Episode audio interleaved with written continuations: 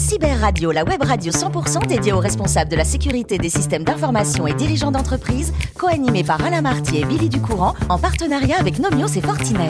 Bonjour à tous et à toutes, bienvenue à bord de Cyber Radio. Vous êtes plus de 4800 responsables de la sécurité des systèmes d'information et dirigeants d'entreprise abonnés à nos podcasts. Nous vous remercions d'être toujours plus nombreux à nous écouter chaque semaine. Et bien sûr, vous pouvez réagir sur nos réseaux sociaux et notre compte Twitter Cyber Radio-du-Bas TV. À mes côtés, pour co-animer cette émission, Bruno Chéry, RSSI de Nomios. Bonjour Billy. Bonjour Bruno. Et puis évidemment Christophe Auberger. Bonjour Christophe. Bonjour. Mon cher Christophe, Field, CTO Cyber Security, évangéliste de Fortinet. Messieurs, nous allons accueillir aujourd'hui Alain Bernard, directeur de la cyber sécurité de L'Oréal. Bonjour Alain. Bonjour Billy. Merci d'être avec nous. Mon cher Alain, vous êtes né en 1962 Oui. dans cette belle ville de Nancy avec cette place Stanislas. Je peux rien vous cacher. Et voilà. Et mis à part des rêves de gosse comme être pilote, pompier ou super-héros, vous êtes de cette génération qui allait connaître la révolution numérique. Vous vous souvenez à quel moment vous avez rencontré l'informatique?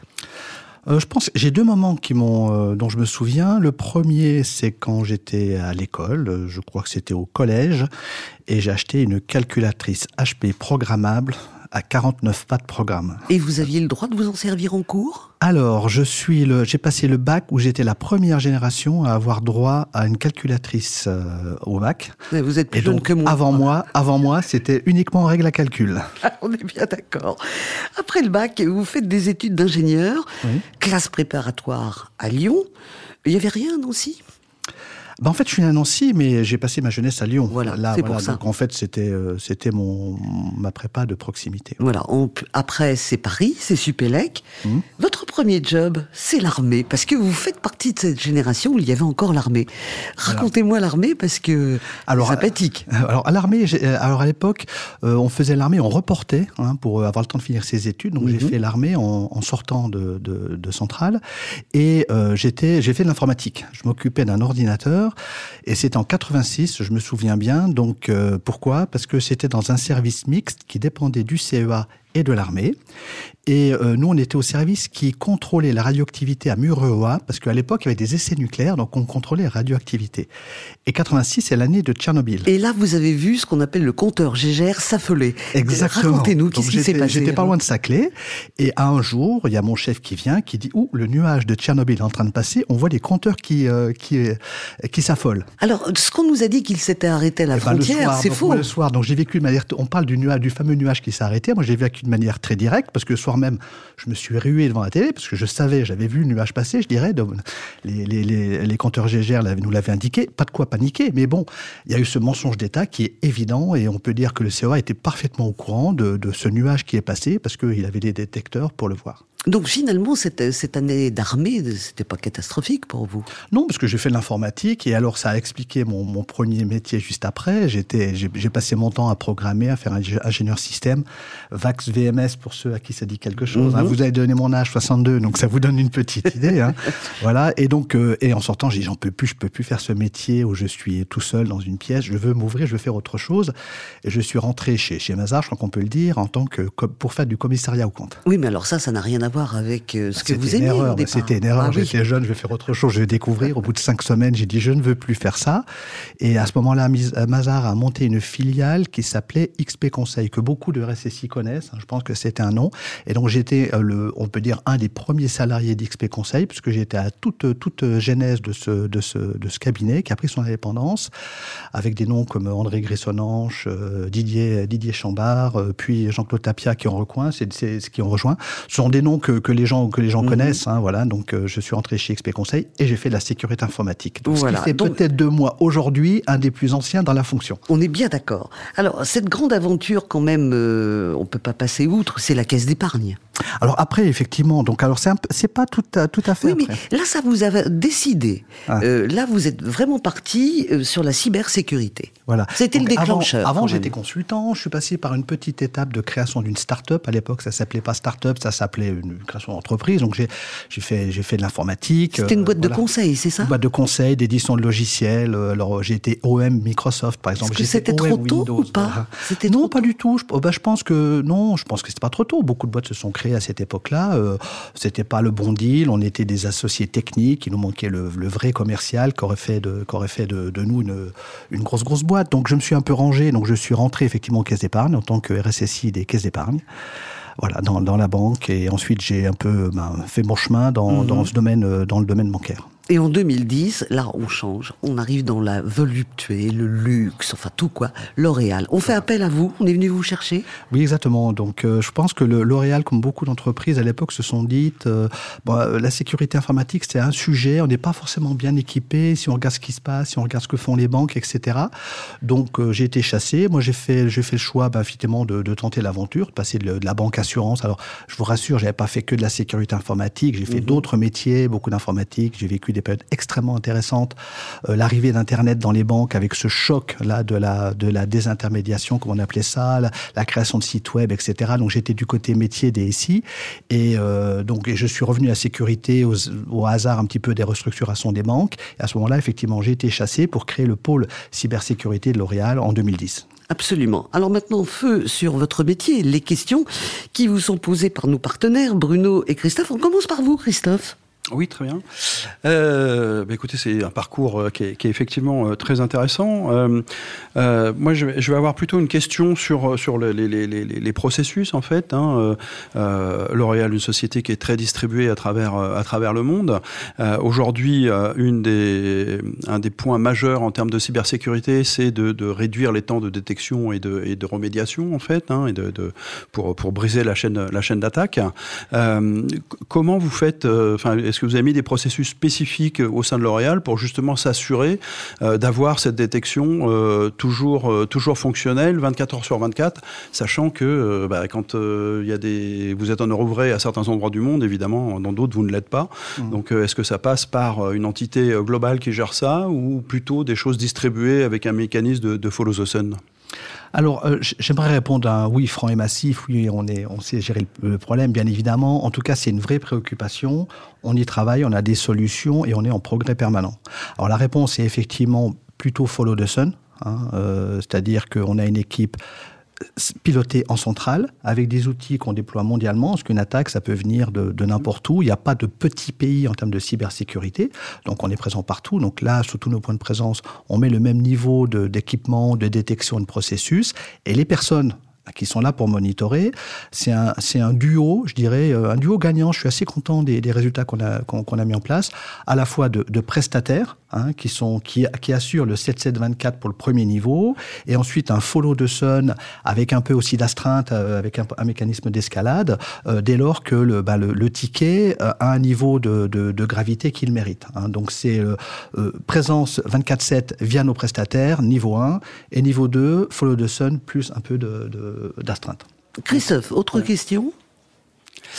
Euh, oui, dans le même ordre d'idée, mais vous avez partiellement répondu. Euh, au, niveau des SOC, euh, est-ce que vous pensez que c'est le, métier de, L'Oréal d'investir massivement dans la cybersécurité, de monter des grosses équipes ou effectivement avoir des, certaines fonctions qui sont, qui sont externalisées? Alors, et la réponse, il y a une, espèce de réponse suggérée dans votre question, je dirais. Alors, je vais vous surprendre, je vais dire oui, c'est notre métier. en fait, c'est un peu provocateur, bien sûr que non. Notre métier de base, c'est la beauté, c'est le, le, voilà. Mais L'Oréal a euh, pour euh, projet stratégique de devenir et est maintenant une beauty tech, une tech compagnie. Donc la tech fait partie maintenant des métiers de L'Oréal. Donc naturellement la tech au service de la beauté, la beauté augmentée, euh, mais qui dit tech dit sécurité, dit service sécurisé. Donc maîtriser sa sécurité fait partie de la stratégie de L'Oréal, bien évidemment. Hein. Donc les SOC, est-ce qu'il faut s'équiper d'un SOC? Ben, C'est les questions que toutes les tech compagnies et toutes les entreprises se posent. Qu'est-ce que j'internalise? Qu'est-ce que j'externalise? Et comme vous savez comme moi que c'est très difficile de tenir une équipe compétente interne, parce qu'on n'a pas forcément le scope qui va bien. Donc faut trouver le bon mixte entre euh, effectivement des gens externes, des partenaires qui nous accompagnent dans la durée et des internes qui pilotent et qui apportent la contextualisation qui est toujours nécessaire quand on gère des incidents. Mhm. Bruno oui, alors pour rebondir sur cette question-là, donc si la tech rentre dans le métier de L'Oréal, donc vous êtes plutôt maintenant entré dans une logique de quand est-ce qu'on aura un problème et pas si un jour on aura un problème, quand est-ce que l'attaque va ah, arriver. Donc vous êtes du coup préparé au-delà de la techno, de l'organisation, euh, de la prestation. Euh, Quid des exercices pratiques? Est-ce qu'aujourd'hui, c'est quelque chose qui est rentré dans les mœurs chez L'Oréal, de justement de se préparer à l'attaque et de dire, voilà, on a des scénarios de, bah, de, de simulation de crise, simulation d'incidents de sécurité. Est-ce que c'est quelque chose aujourd'hui qui est déjà alors ça, ça, fait longtemps qu'on est préparé à la crise. Hein. Les exercices de crise, euh, c'est des choses qu'on fait très régulièrement à tous les niveaux. Et on a presque plus besoin de faire des exercices. On a des crises réelles à gérer régulièrement. Parce que se mettre en mode crise, c'est pas toujours pour une crise avérée, c'est aussi pour se préparer. Donc je vais dire deux événements récents, les deux derniers. Hein. Ukraine, on est présent partout dans le monde. Donc on a géré ça, comme toutes les entreprises, j'imagine. On a, on activé un, mode de crise, ou en tout cas de gestion de phénomène d'urgence. Et Log4j, le deuxième, pour parler des deux plus récents. Et il y en a d'autres, il, y a, toujours des, patchs à passer en urgence, on a toujours des alertes. Et dans certaines fois, on se met en, on active la cellule de crise, qu'on ferme le lendemain parce que l'incident est moins grave que prévu, parce qu'on l'a résolu. Donc on, on sait aujourd'hui très bien s'activer en mode crise. Donc je suis, je suis assez confiant. Donc vous êtes dans un, finalement dans un processus d'amélioration continue avec de l'exercice. Et, c'est peut-être tout, c'est ça toute la difficulté. C'est on est en crise, il bah, faut faire un RCA. Donc on va dire on va s'améliorer pour la prochaine fois. Et après on est sous l'eau et tout de suite le, quotidien reprend le dessus. Et finir le RCA, l'élan de leçon, s'améliorer on le fait, on le fait, on pourrait, euh, comme, comme tous les process en sécurité, je crois qu'on est, on est toujours en train de s'améliorer. Donc on fait les choses bien, on pourrait les faire encore mieux, et voilà. Mais après c'est la, vraie vie, la réalité. Mais je pense qu'on est bien préparé. Toute dernière question, Bruno? Oui, alors du coup ça me ramène à votre euh, vocation plus jeune de super-héros. Donc deux super-héros RSSI Est-ce que finalement, euh, le RSSI n'est pas une sorte de chef d'orchestre, un chef de chantier? Est-ce que c'est un funambule, un évangéliste, un prophète ou un casque-bleu de la sécurité? Est-ce que c'est -ce tout à la fois C'est une belle question. c'est une belle. Je ne sais pas répondre. Je suis très mauvais à ça, donc je ne vais pas pour répondre. J'ai pas le trait d'humour, euh, le, trait d'humour qui va bien.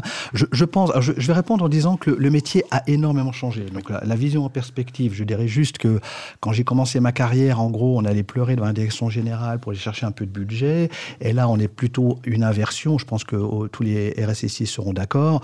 On est plutôt à être challengé en permanence, top-down, par nos, patrons. Qu'est-ce qu'on fait en cyber euh, Est-ce qu'on peut assurer que Etc. Donc, on, a complètement challengé. Et donc, on devient dans un rôle qui, est quelque part un, un enabler, le, un facilitateur du métier. On est là pour sécuriser le métier, pour faire en sorte que le, euh, bah, la digitalisation, la transformation digitale des entreprises se passe et se passe bien. Voilà. Donc on est, on est des facilitateurs, un vrai pas des super, un support business. Et aujourd'hui, et on est vécu comme ça. C'est ça qui est, qui est le gros changement de ces dernières années. Bon, ils ont été gentils avec vous, Alain. ils ont été très gentils, ils m'ont fait peur. Là, ils sont deux. Euh, voilà, ils ah ont l'air méchants avec leurs questions, mais finalement, euh, c'est très gentil. Merci. Merci à, Bruno. Oui, merci à vous, Christophe. votre principale passion, finalement, Alain, se résume à l'informatique et à la physique. En gros. Et depuis 2009, vous avez vos 2009 bah, j'ai été voir en plus, vous avez une chaîne YouTube qui s'appelle Des idées froides. Et ce sont des petits spots d'environ 5 minutes. Et 5 minutes, c'est compliqué à faire. Il faut avoir l'idée, il faut écrire le script, il faut faire ces 5 minutes et on vous voit bien évidemment dans la caméra. Ensuite, il faut mixer, il faut faire attention, il faut monter, etc. Euh, comment c'est venu cette, cette idée de populariser un peu la science? Bah, Je dirais que c'est mon métier de cœur. Euh, et puis vous avez très bien résumé, vous, vous êtes dans le métier. Donc effectivement, euh, il y a des gens qui font de la peinture, il y a des gens qui font de l'art. moi, je fais des créations, c'est pas de l'art, mais c'est une vraie création entre l'idée et la réalisation.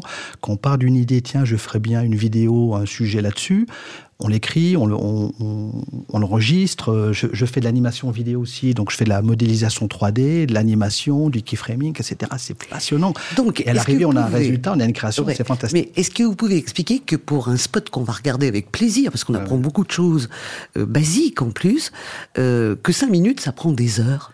Ah oui, bien sûr. Voilà. Et puis, plus, si vous rajoutez à ça les temps de calcul, moi, certaines séquences de vidéos calculées en 3D me prennent 48 heures pour un truc qui va faire une minute à l'écran. Donc, euh, et puis, j'ai peut-être passé 5 heures de, création. Donc, au-delà même de la vidéo, la création 3D euh, prend énormément de temps. Et puis, Alors, plus des cartes graphiques. Euh, rien à voir avec L'Oréal, mais allez jeter un coup d'œil sur cette chaîne YouTube des idées froides. Moi, je vous recommande Plus vite que la lumière, ça ne marche pas alors comme on m'a toujours dit, euh, ça va plus vite que la lumière. La force centrifuge n'existe pas, il faut parler de la force centripète. Et là, vous verrez que c'est à la portée de tout le monde, puisque vous donnez comme exemple le panier à salade. Avant de vous libérer, je ne veux pas vous laisser partir sans qu'on ait parlé d'une triomphe Rocket 3 GT grise et rouge, parce que vous aimez le vélo, vous êtes venu à cette interview avec votre vélo, vous allez au bureau avec le vélo, mais quand c'est un temps magnifique, oui. bah, qu'est-ce que vous faites? Vous prenez la Bah, un Triomphe? peu la moto, voilà, je vais faire une petite balade en, en, en Rocket 3, Triomphe, c'est mon petit Elle est magnifique, plaisir, hein. elle, est, est superbe, elle est plaisante à conduire, c'est du vrai, bo- c'est du bonheur à l'état pu- à l'état pur. Avouez- Faire un tour en moto, c'est du bonheur à l'état pur. Avouez qu'à certains moments, quand il y a personne, vous mettez un peu les gaz? Euh, c'est diffusé. Non, je- alors, euh, je- ça m'arrive de, de, de, de prendre plaisir à l'accélération et malheureusement, il y a un prix à payer à l'accélération, c'est la vitesse, mais la vitesse dure pas longtemps. Donc, euh, c'est vraiment l'accélération, le, le, le, le plaisir de cette moto et pas du tout la vitesse. Absolument. En vitesse, c'est tous les cas, on vous souhaite de, de, de beaux jours sur cette moto qui est assez mythique, mais vous êtes un très très beau modèle, hein, récent en plus. Il est très beau. Merci Alain, merci aussi à Bruno et Christophe d'avoir participé à cette émission. Fin de ce numéro de Cyber Radio. Retrouvez toute notre actualité sur nos comptes Twitter et LinkedIn. On se donne rendez-vous mardi prochain à 14h précise pour une nouvelle émission. L'invité de la semaine de Cyber Radio, une production b2b radio.tv en partenariat avec Nomios et Fortinet.